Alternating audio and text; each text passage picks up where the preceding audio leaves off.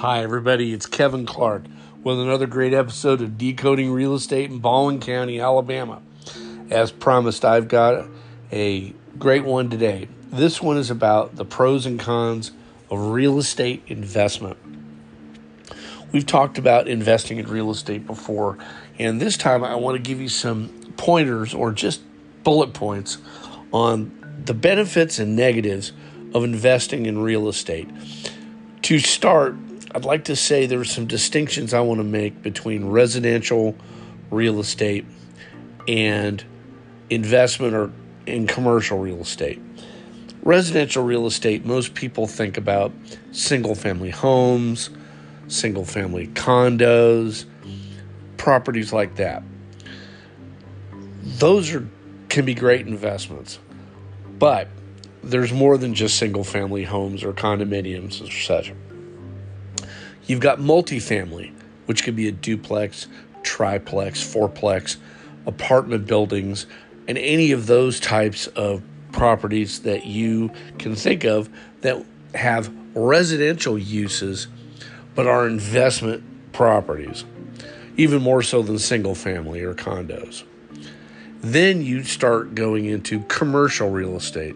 And commercial real estate is a whole nother beast in itself. They're so very different from necessarily residential and even multifamily apartment complexes or duplexes and so forth. The reason they're different is they have a different aspect to it. They're not for housing, they're for businesses. And that can create a whole other level of difficulty and issues that you have to sort of think about when you're doing your due diligence or simply trying to decide if you want to make such an investment. And there's so many different varieties of types of commercial real estate. You could have a retail shopping center.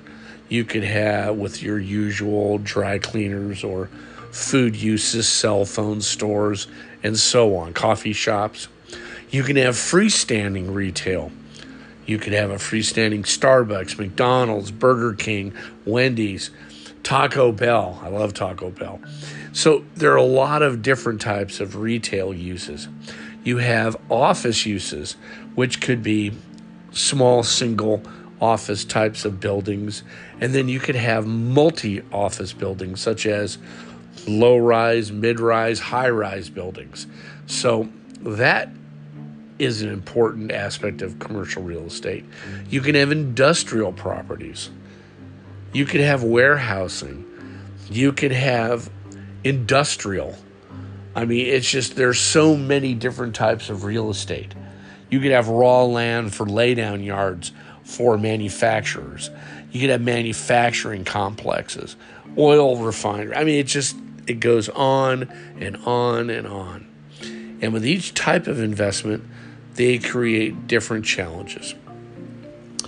Now, let's get back to the first step something that most people are used to because they either have owned a home or they've lived in an apartment.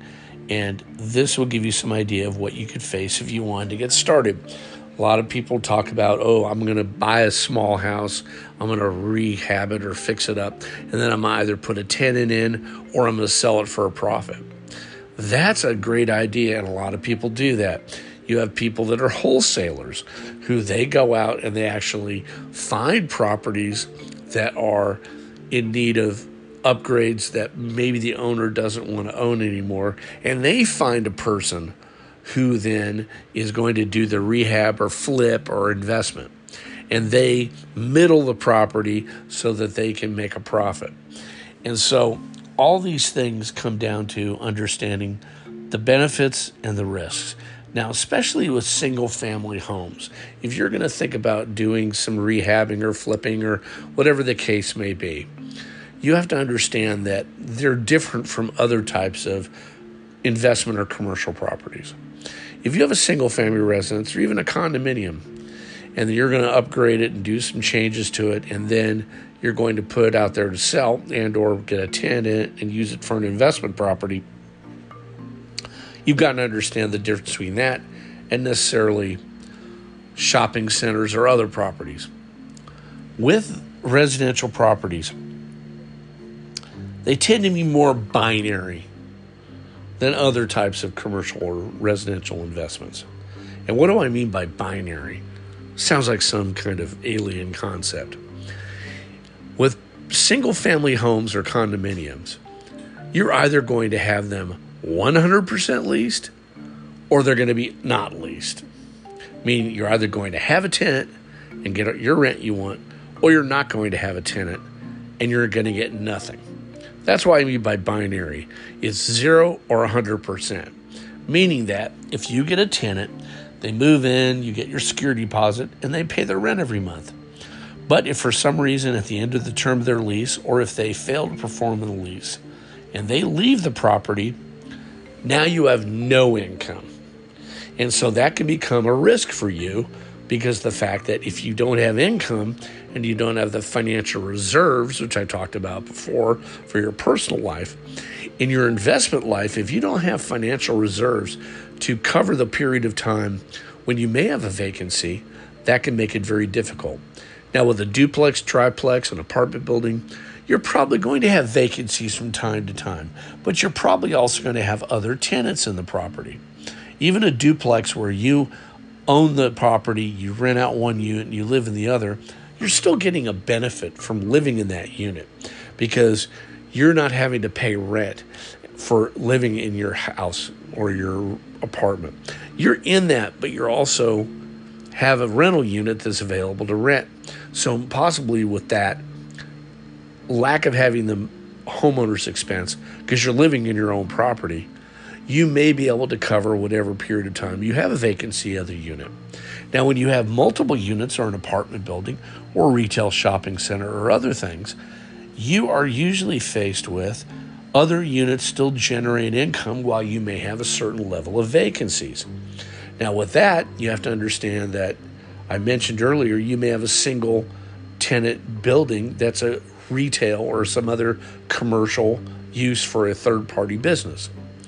Chances are they're going to have larger reserves or monies that you'll be able to go after or larger security deposits that will make them more able to pay you during a period where there may be either A, a failure to pay rent, or B, able to make a planned exit out of their property, and then you can start negotiating with a new tenant, which is a, even though it's difficult in its own right, it's probably easier than trying to find a residential tenant. Because with business tenants, it's all driven by what's best for their business and it's dollars and cents.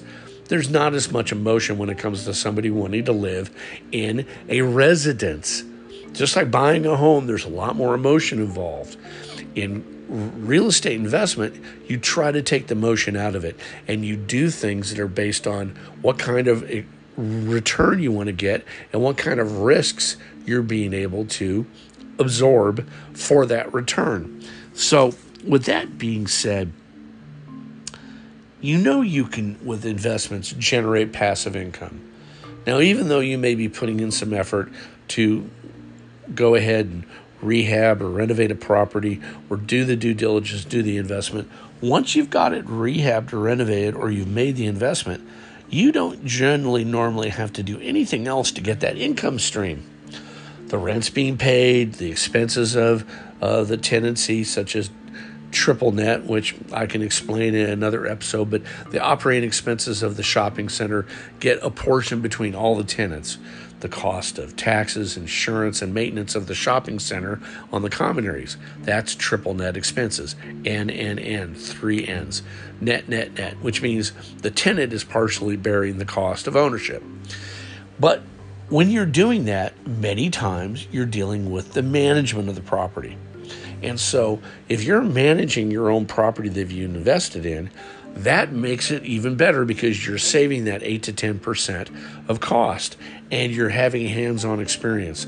Now, if you don't have the time, don't have the experience, don't have the comfort level, you can always find a property management company, but you still have to deal with the management of the property. Whether you're doing it or a third party is doing it, you just deal with different types of aspects of it. If you're putting sweat equity into the property, that part's not passive. If you're having to manage your own property, that is not a passive activity. But if part of your concern is you don't have the time to deal with it, you run the numbers and you figure out do I need to have the property managed by a third party? But that is one of the risks. You're going to have more expense and you're going to have more time you're going to have to invest in the property to make sure that your investment is going to be successful. Now, even though that may have some negatives, it does have a benefit. There are all types of taxes that people pay on their income.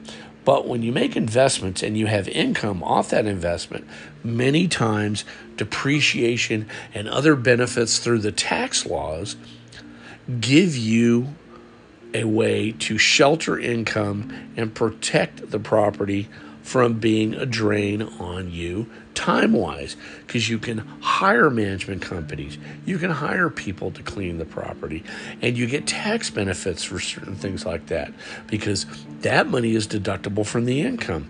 And any income you do get can be deducted by having depreciation on the improvements on the property. And then there are a lot of other things that come into play capital gains and other deductions for interest on loans you may have. But that's something you've got to sit down with your accountant and your lawyer and your CPA to make sure that that investment fits well with your current financial situation and the portfolio of your investments. Even if it's just a few stocks and some savings and other things that you've done to make your family in a better position financially or just yourself. So what you need to do is is you need to make sure you understand that there are investment diversifications and tax benefits of having a diverse investment portfolio. I'm not a certified um, uh, investment counselor. I'm not an attorney. I'm not an accountant or CPA, but I can tell you, like I always harp on, you find really great residential or commercial or just real estate representation from a great agent or realtor. You have your accountant, CPA resources, the tax lawyer, the real estate lawyer if needed be. You have the people that are going to help you professionally with inspections and insurance and property management and whether you're doing the rehab and development with yourself as an owner contractor, you have people that are going to be licensed and are going to be able to get you through the process of doing the renovations, getting the paint job done, making sure the property is put in the correct kind of legal entity or legal ownership position. Those are all the professionals around you that are going to come into play. And yes, they can cost money, but that money is a well spent investment as part of you trying to have passive income and making money through real estate diversification in real estate. Now, there's there's a number of downsides, and this occurs when you buy a residential home or an investment property in real estate. You can have fluctuations in the market, and it can impact your property with the values, the rental income, the taxes, the insurance, there's so many different aspects of things that with inflation and or cost of goods or just time in the marketplace that can affect the value of your investment and the ongoing management of it. And those are things you have to consider. You can have unexpected expenses even with a single family home that you live in, but that can even happen more with some kinds of real estate investments, whether they're small or large. So you've got to have a cushion and a reserve to make sure that you can handle any kind of maintenance, repair, or reserves or money set aside, like a savings in a situation where you're buying a home and if something comes up where your roof has to get replaced or repaired, you have enough money to be able to do that without putting you at risk financially or have to wait and possibly cause more damage to your home you live in. Same goes with commercial or real estate investment. The other thing is, you're living in a home you know you're staying there unless you have some financial situation change, like you've lost your job or health issues.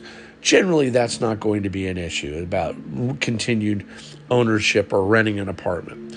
But when you have a investment property and you have tenants, whether residential or commercial, or businesses, you have a possibility there may be vacancies. People always factor in vacancy reserves or vacancies as part of the cost of doing business. Some 5%, 10%, or less. But you have to factor in the chance that you may have a vacancy and you may have to carry the property for a period of time if there is a vacancy, whether scheduled or unscheduled. And the fact is, you have to have reserves or money in the bank to be able to cover during that period of time. And you have to be aware that, especially with single family residences or properties, it's binary, like I told you. You either have rent or you don't have rent. And that can make it a more tricky situation. But even with residential, multifamily, or commercial properties, whichever variety you look at, you can still have issues with tenancies. And that's why many cases in commercial properties, investment commercial, you've got to find yourself an agent to go out and rent those properties for you, and you have to pay them commissions. Now, while that's just the cost of doing business, that can affect your cash flow and the success or the profitability of a property. But those are things you have to think about. And so when you're considering that, you have to understand that with real estate investments, it's different as far as the upfront costs. With the residence, you can have zero down, low down, 3.5% down with FHA, 20% down with um, a conforming loan, you know, that doesn't have any kind of uh, PMI mortgage insurance. But the fact is, with commercial, it's more risky than it is with a single family home that you're trying to live in or a condo. Why? Because your primary residence is considered more secure because the last thing you want to do is be homeless or not be able to have a place for you and yours. With investment properties, it's a different story. There's more risk because if the property becomes unprofitable for whatever reason, you have less incentive to stay with it because you simply can take a loss or move on to a different property. And that creates risk if you have investors. And so what happens is, meaning banks or otherwise.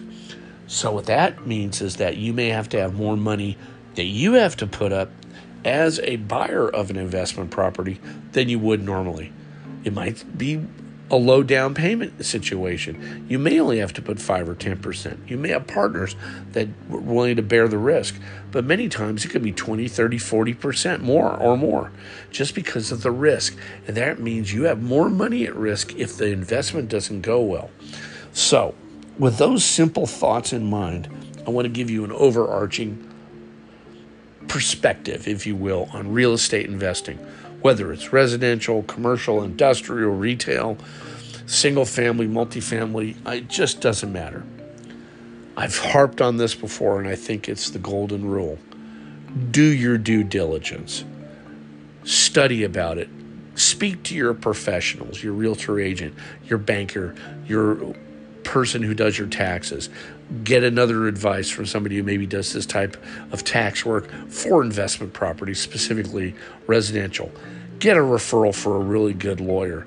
It doesn't cost too much to get advice from any of these professionals, and many times they will do it for little or no payment up front to give you some perspective. So, in the future, when you do do this, you're going to think of them and use them as your professional to handle whatever aspect of the investment in those realtor driven and real estate driven investments. I think it's important to, as I've said, do your own due diligence, trust but verify. Get your understanding of what is important to you. You can go on the internet, you can talk to real estate professionals and get some reference materials go to Barnes and Noble or some other bookstore, go to Amazon, look at the books that are available to get your education up. And I don't mean just look at one or two, look at five, ten. You don't have to become an expert in the business. You don't have to be a perfectionist about it, but you do need to be able to get enough data and information that you know the right questions to ask and go in with your eyes wide open so that you can ask all the questions to get your intelligent quotient up so that you know what's involved and what's at risk and what are the advantages and disadvantages.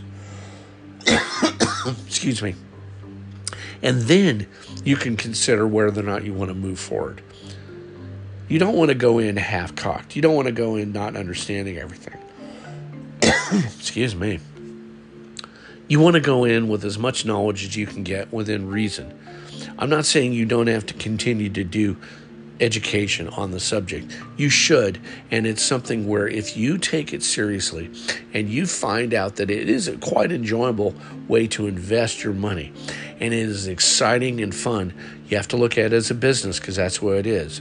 You think about how hard it took you to earn the money you have available now to invest, and think about how bad it would be if you just threw that money away. You don't want to go to Vegas and put on all black. You don't want to play blackjack or poker. You want to go in and know that you're the house and the odds are in your favor. You do that by doing your right amount of due diligence. You get those professionals around you. You ask questions constantly. You keep asking until you have an understanding about it.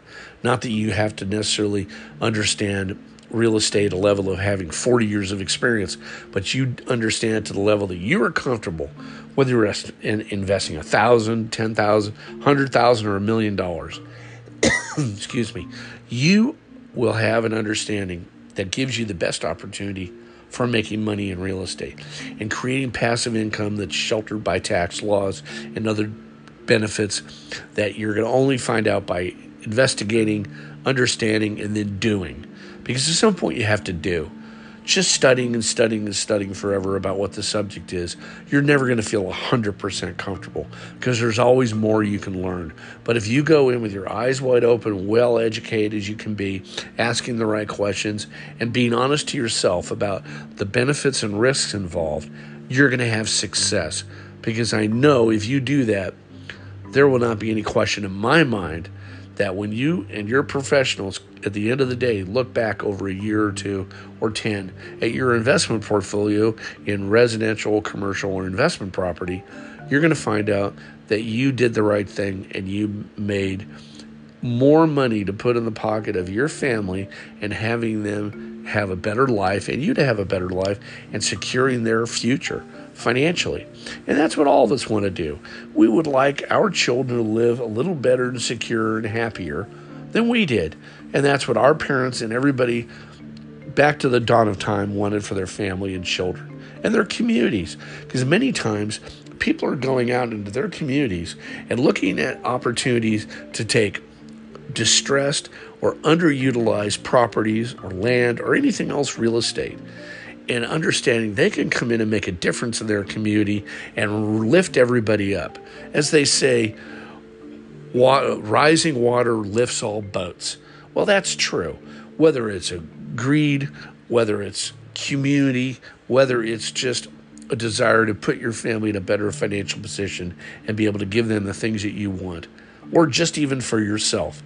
Greed, rightly understood, and it's fair to want to have that for you and yours do it right, do it intelligently, and I know you will have success. That's all my preaching for today. Sometimes I wonder if uh, I do too much of it, but that's how I feel. I love real estate. I love how it can change people's lives because it is a wonderful, wonderful aspect of life. Because as you know, beneath all of us is the land, and land is real estate in its simplest form. And so I once again deeply appreciate you listening to my podcast. It really makes me so happy inside. And it's it's my own guilty pleasure to see people listening to my podcast, and it makes me feel great. So, if there's anything I can never do for you about real estate, give me a call 251 599 6375. If you ever have an event and you want to have a speaker and it's real estate related, or you just want people to be able to hear something interesting that maybe is a little different than the standard speaker at an event, give me a call. And of course, don't forget, we have valpointrealestate.com and search baldwincountyal.com. Great websites, a lot of tools, fantastic information on the market. And I wish all of you success in your real estate investing future and in your personal primary home residential searches and successes. I wish you the best. I will have another great episode coming up for you soon. And remember, if you ever need help, you give me a call. It's Kevin Clark signing off, and I wish you all the best. Talk to you soon.